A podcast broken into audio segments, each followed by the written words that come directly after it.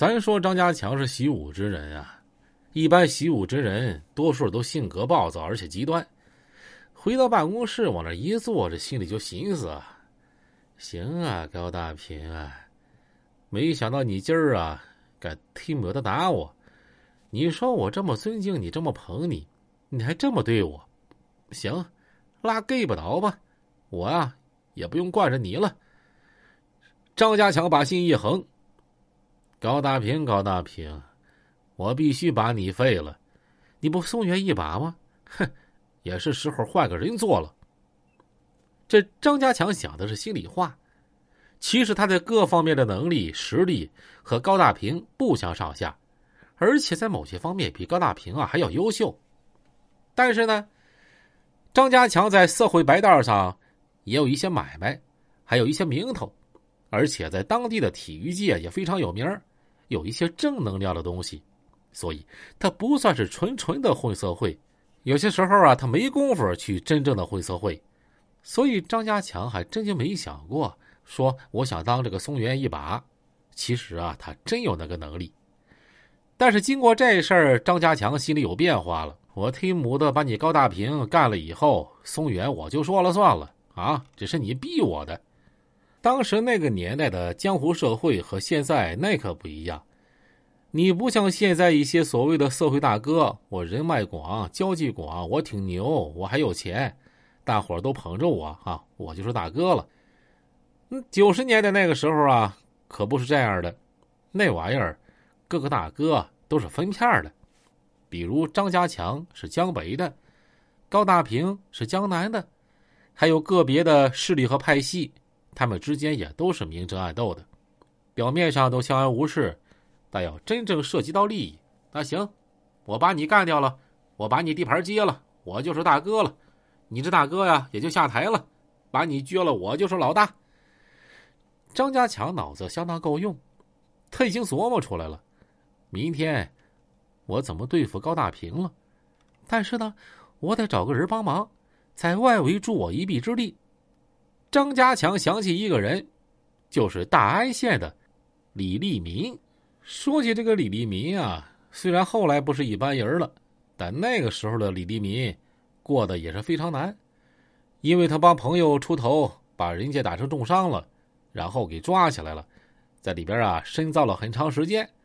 这刚放出来没多长时间，属于最低谷的时期。张家强电话就打过去了，喂，李民啊，我你强哥呀。哎，强哥你好你好。兄弟啊，最近怎么样啊，都忙啥呢？李立民苦笑啊，说强哥啊，你还不知道我吗？我不刚放出来嘛，一天瞎混呗，也没啥正经干的。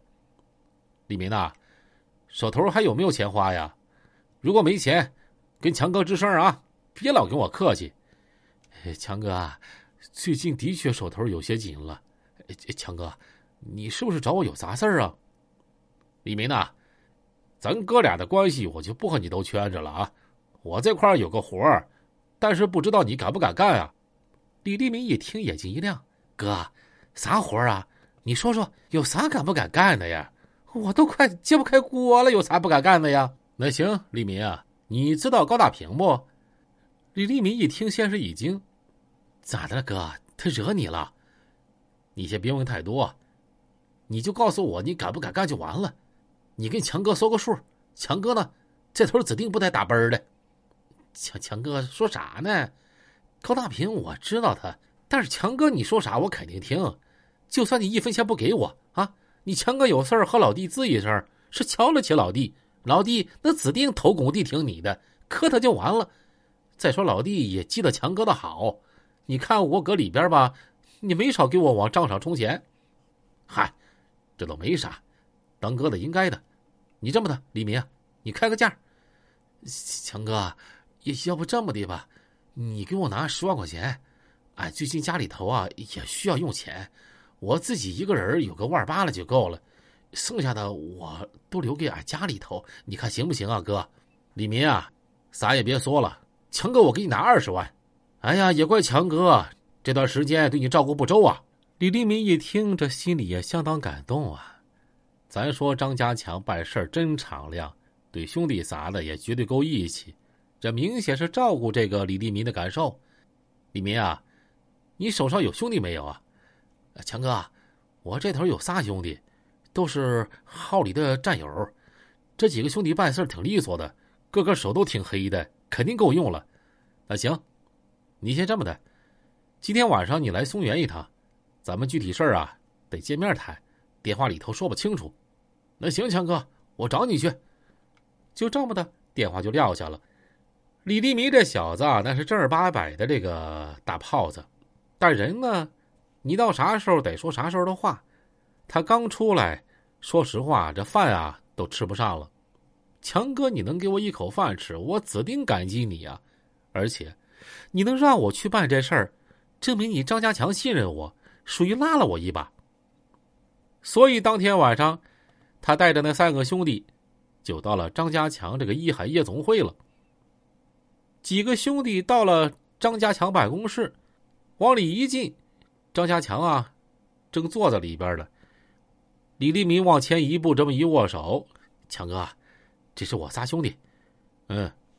兄弟们，咱们先坐下说。李立民帮这帮兄弟互相介绍完了一遍之后，大伙就开始研究了啊，这事儿该咋办？对呀，该咋办呢？下回继续说吧。